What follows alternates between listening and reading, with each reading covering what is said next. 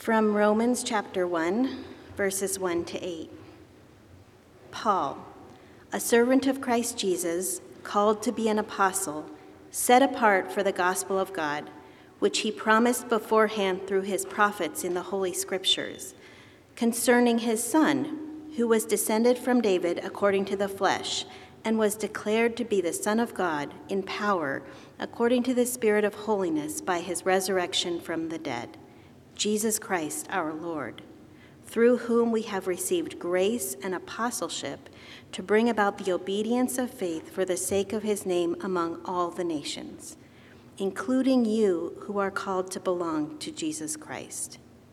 To all those in Rome who are loved by God and called to be saints, grace to you and peace from God our Father and the Lord Jesus Christ. First, I thank my God through Jesus Christ for all of you, because your faith is proclaimed in all the world. The word of the Lord.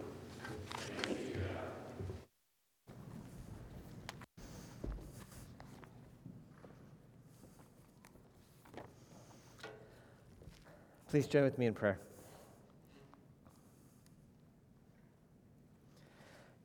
Father, again, we pause in your presence, uh, even as we did just a moment ago, but having just heard your word read, um, we do not want to let any of it um, get past us, any of it just kind of fall to the ground as we um, somehow fail to hear.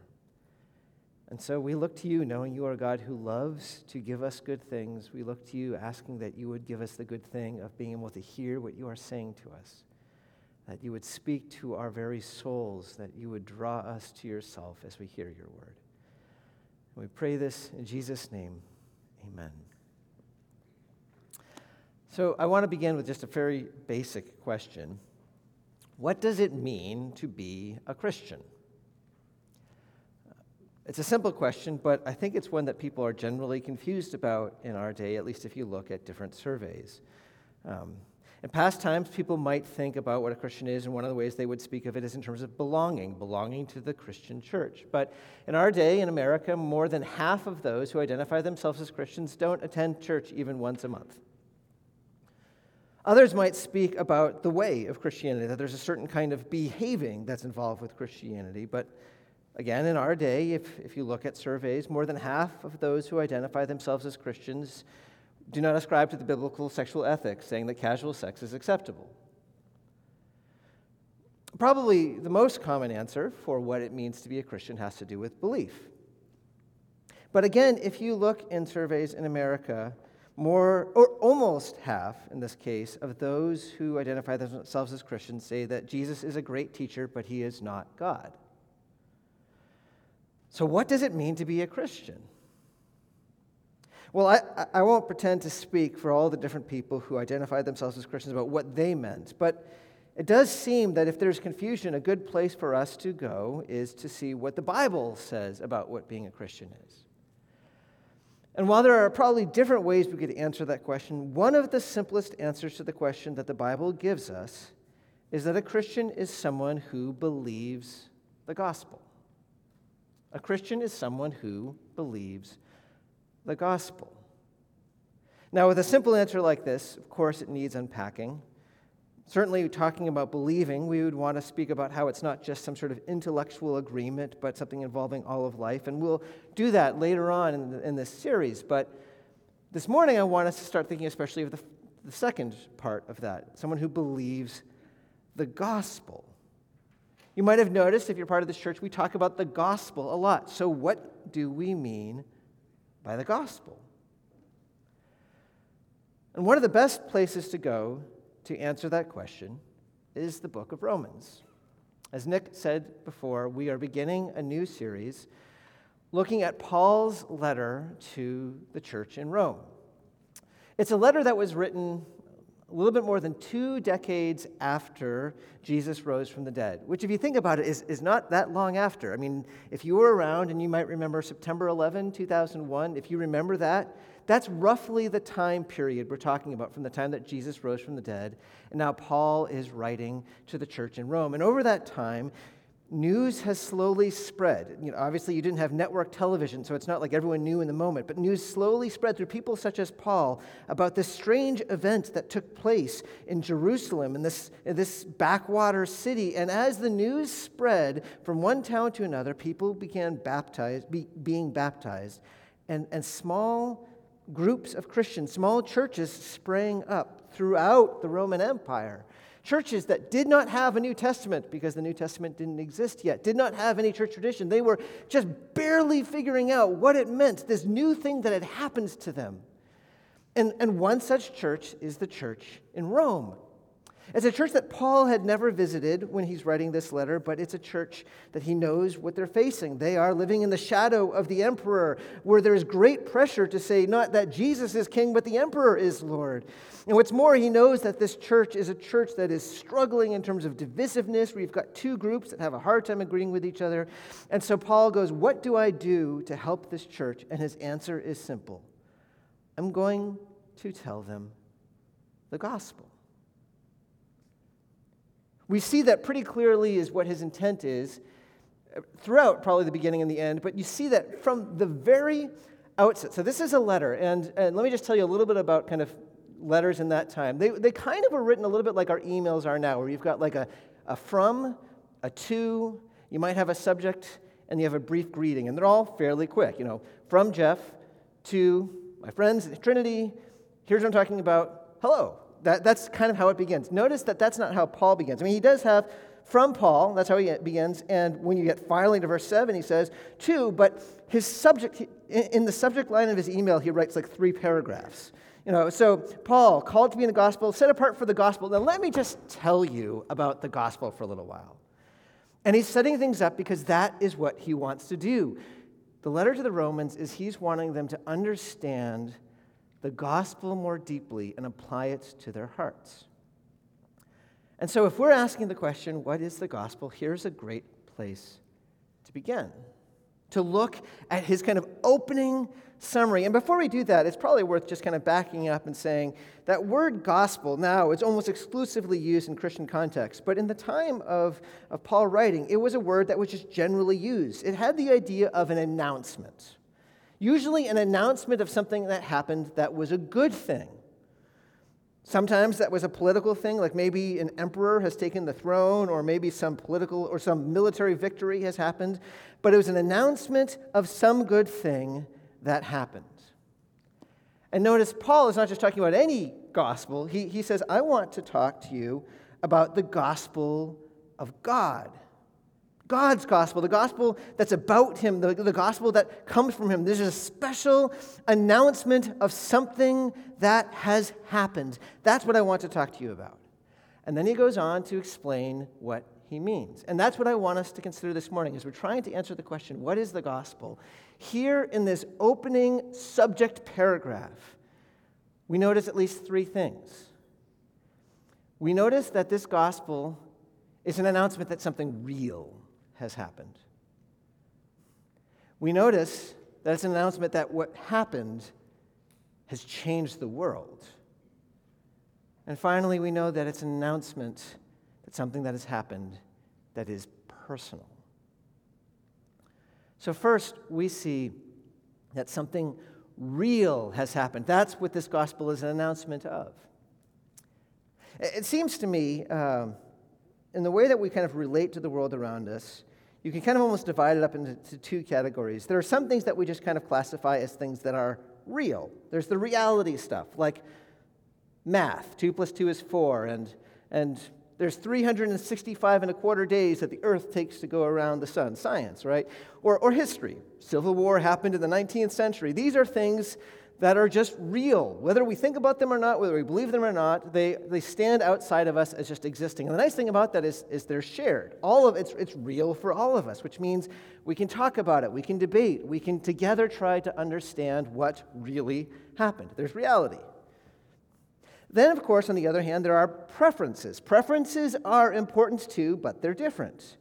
Preferences are things that we learn about ourselves. Uh, you know, we might say, I like having cream in my coffee, or I like a quiet night reading a book rather than a, a big party, or we might have political preferences. I prefer small government. These are things that are true of ourselves, which means they're not shared, right? Each of us have our own distinct preferences, and that means you can't really argue about them. If I say, I like Mexican food better than Italian food, someone can't say, You're wrong, Italian food is better. No, that's, that's not what we're talking about. Preferences are each our own. I bring this up because when it comes to religious belief in our day, that has moved to the realm of preferences. So, in a recent survey of Americans, more than 60% said religious belief is a matter of personal opinion, it is not objective truth. It's saying it's not reality, it's, it's preferences which I think makes sense of the way that we generally talk about religion. Religion is one of those things where it's like, you have your thing, and I hope it works for you. I have my thing, and it works for me. And we don't need to debate. We can just allow each of us to do our own thing, which totally makes sense if this is a preference. I have my favorite restaurant, you have your private restaurant. That's great. It wouldn't make sense, of course, if we're talking about something that's reality. You can't say, I have my own personal law of physics, you have your personal law of physics, whatever works for you. No, that, that doesn't make sense. When we're talking about reality, there is a reality, whatever you think about it. But our culture sees religious belief as preference. And that is where I want us to first notice a significant difference about what the Christian claim is. Because the Christian claim is very clearly saying that something happened that is real, that is open to examination because it happens outside of us. Something happened in history. We see that in, in a few different ways. First, notice when Paul speaks about this announcement, this gospel of God, he speaks of promises that happened beforehand. And he says through the prophets, and he's not just talking about generic, oh, prophecy is always said. There's people that he's mentioning, people that we actually have the writings of that lived hundreds of years before Jesus. We have the written records of Nathan telling David that there was going to be a descendant of David who would be a great king who would be called the Son of God. We have that.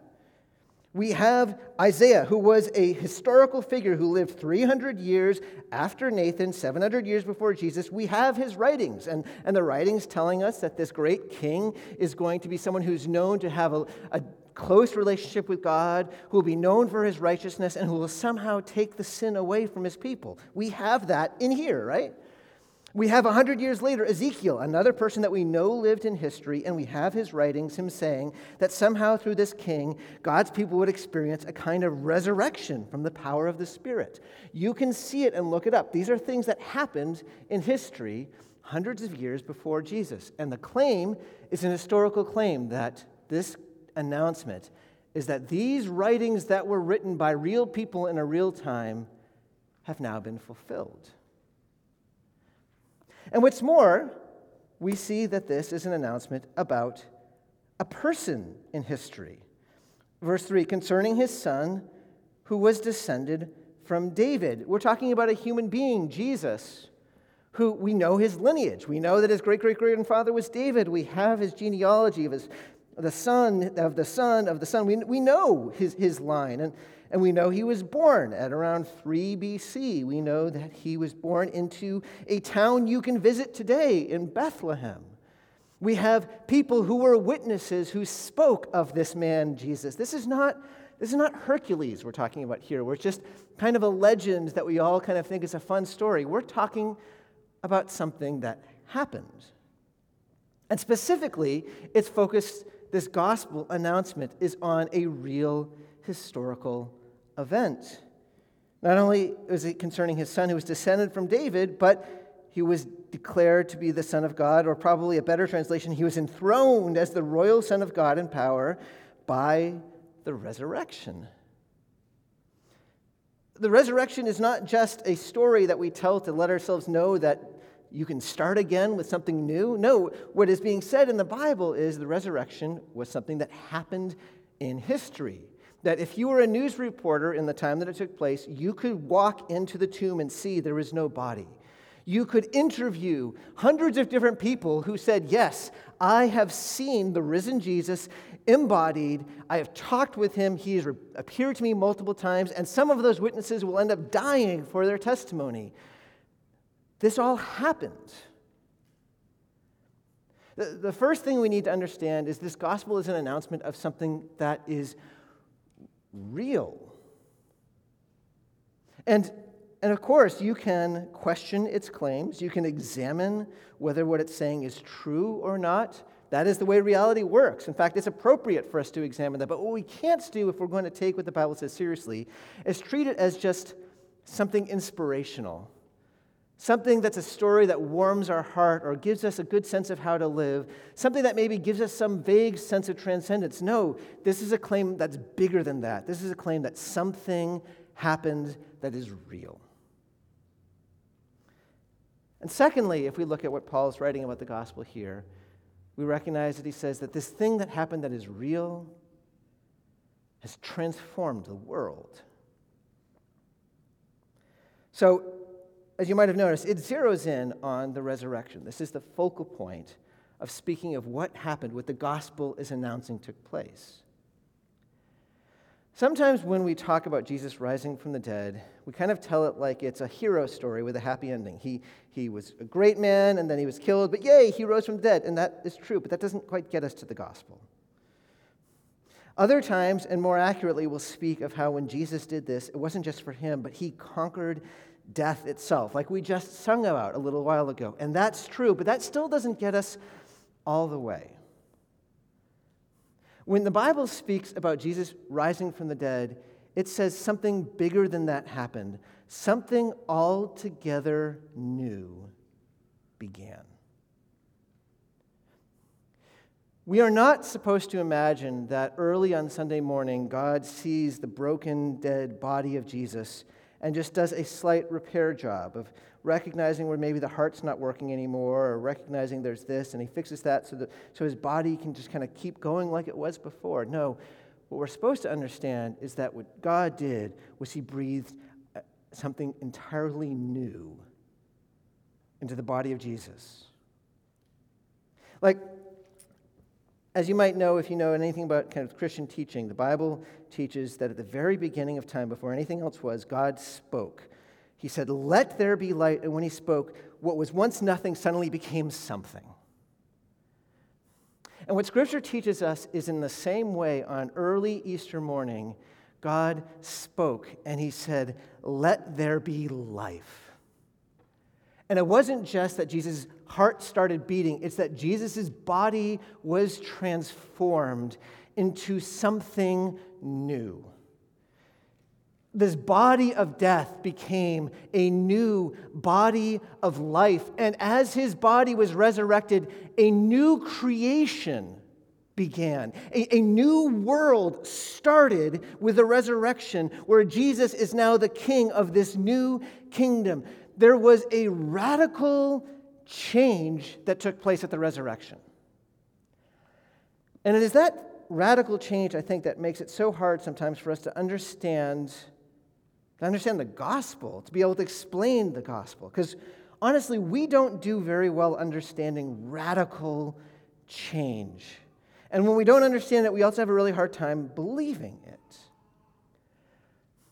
Most of the time, when we're talking about changes, we're talking about something that's incremental, and that means we have categories that allow us to process. Think about the way that technology works that way. So, in the middle of the 19th century, people first started learning how to communicate with the telegraph. You know, it's kind of like the ancient text messaging.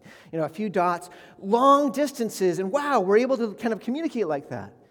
And then a little bit later, people learned how to use the telephone and the radio, which is like the telegraph, except we now get to hear voices and, and music. And then a little bit later, you have movies and TV, which is like the radio, except now you get to see things moving as well. And then a little bit later, you have the personal computer, which is like the TV, except now you get to talk to it and change it. And then you have the internet, which is with the computer, except computers can talk. And then you have the smartphone, which is the internet in your hand. Each step, we have the category to understand it from what went before, right? Imagine, though, if for some reason, somehow, by some miracle, you were able to transport back in time to the 1300s and to speak in a way that people can understand in terms of the language to some small English hamlet, to some serfs, some farmers and their wives, and you try to explain to them 2023 America. And you started talking to them about kind of how it was. There's this thing, electricity, where it's like we kind of capture lightning and send it in ropes to different houses and allows you to, I don't know, suck up the dirt really powerfully from your, your rugs and, and listen to Taylor Swift. And, and also powers all the, all the all the black rectangles, all these black, you know, we had so many black rectangles. There's the big black rectangle and like a medium sized rectangle and even a small one. And, and if you press a button, suddenly it's like a window where you, you, you get to see things like the Kardashians and cat videos. And, and, and then you try to explain it and you just see these like, and, and then some people are like, what sorcery is this? And then others are just like completely skeptical because, of course, that's just nonsense. There, there are no categories for someone in the 1300s to understand because the things have changed just so much. And so it's really hard to believe. And I want to suggest to you that when we're talking about what has happened with the resurrection, we're like the 13th century or the 14th century farmer and his wife. It is just, it is so, so big.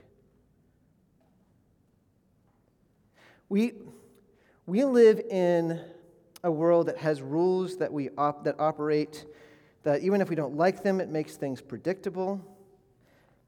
We know that bodies, as they get older, they get older, they age, they decay, they end in death. We don't have to like it, but at least we can predict what's going to happen.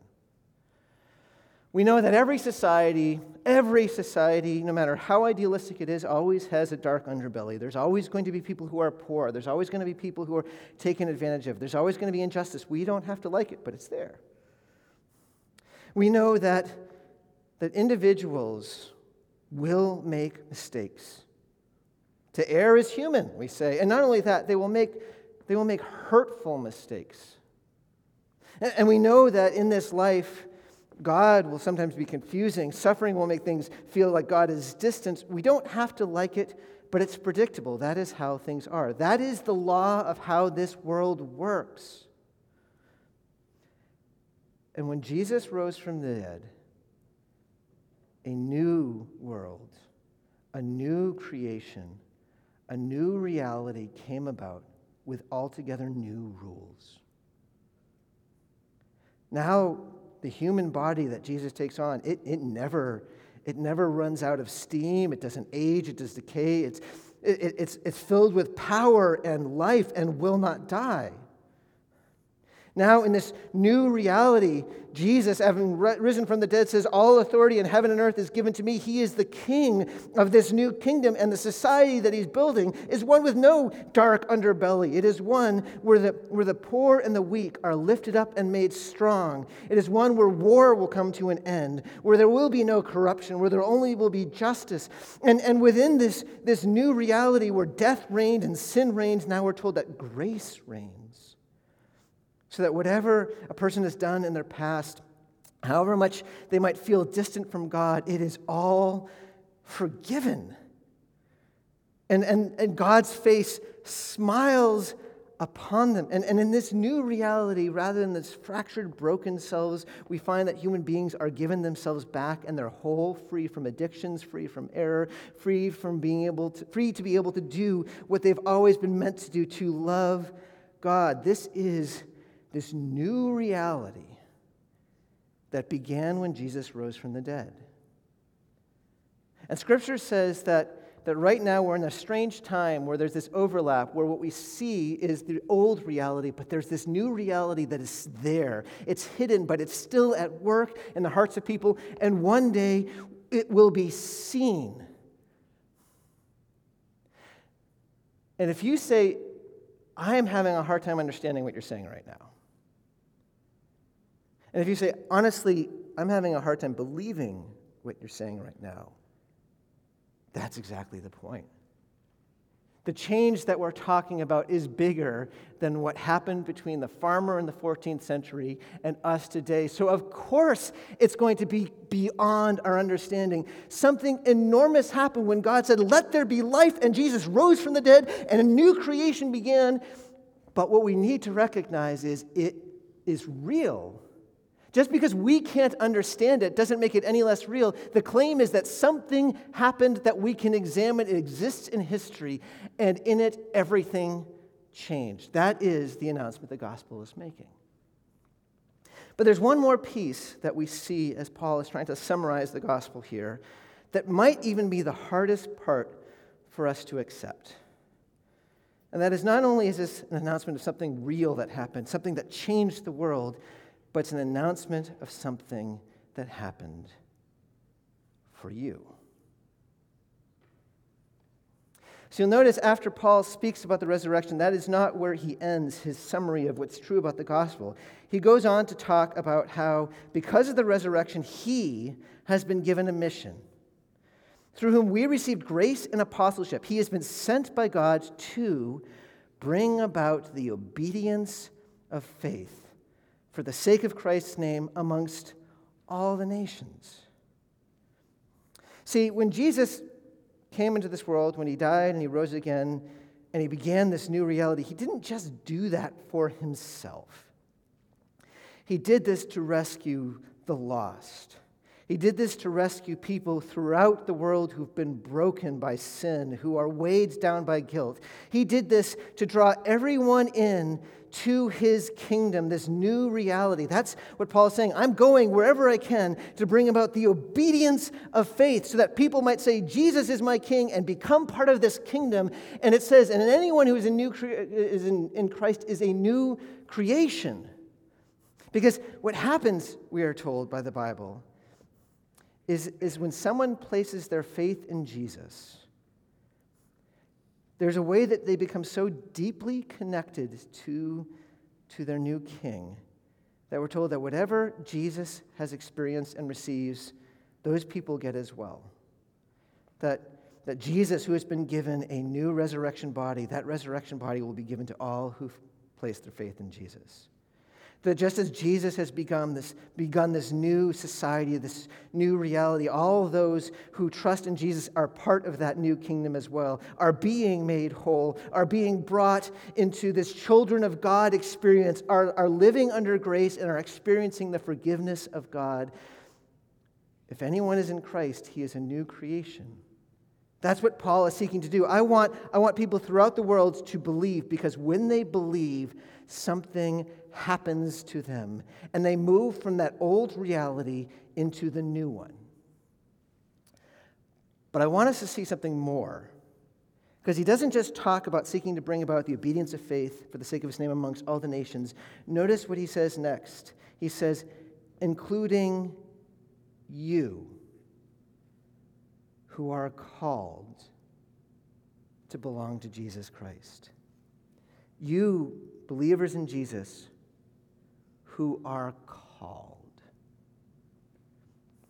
In other words, when Jesus did what he did, and he did for people who are lost, it wasn't just him kind of providing something so that anyone who wants to, you know, like sometimes if you're at work and someone says, hey, I brought donuts, anyone who wants a donut? Jesus didn't just, hey, I brought salvation, anyone who wants salvation. It's not that generic. Notice it says, God called you. When the gospel is spoken, when the gospel is heard, sometimes something extraordinary takes place. Sometimes when we hear it, there is an inner resonance. There is a weight to it that we feel in our souls where a part of us realizes this is real. And what Scripture tells us is sometimes when that is happening, what God is doing is He's actually reaching out and claiming that person and saying, You are mine.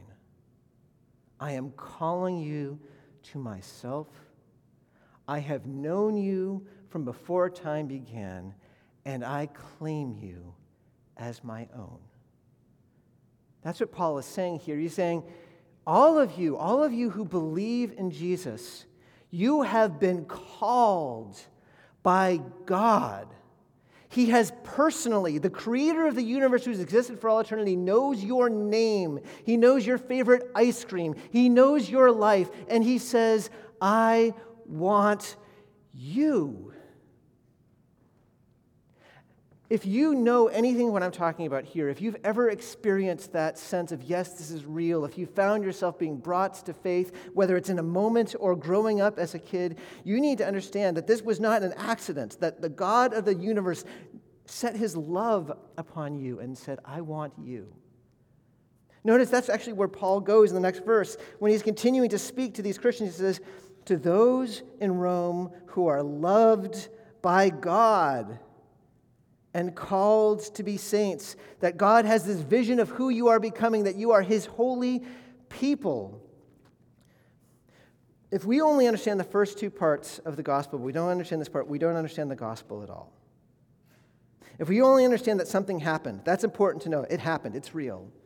If we only understand that something big happened, that's important. Things were changed, but that's where we stop. We don't understand it yet. It is only when you recognize that God did this for you. That somehow, even though there are billions of people in this world, that God knows you.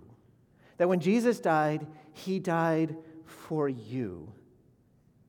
And he has claimed you for his kingdom to belong to him.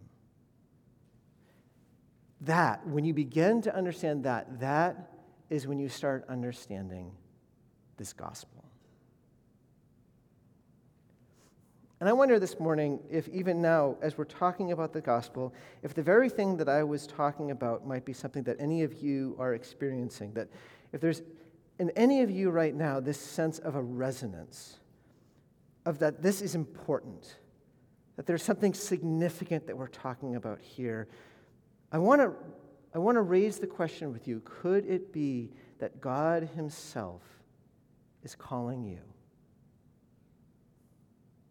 That God Himself is laying His loving claim upon you, saying, I want you.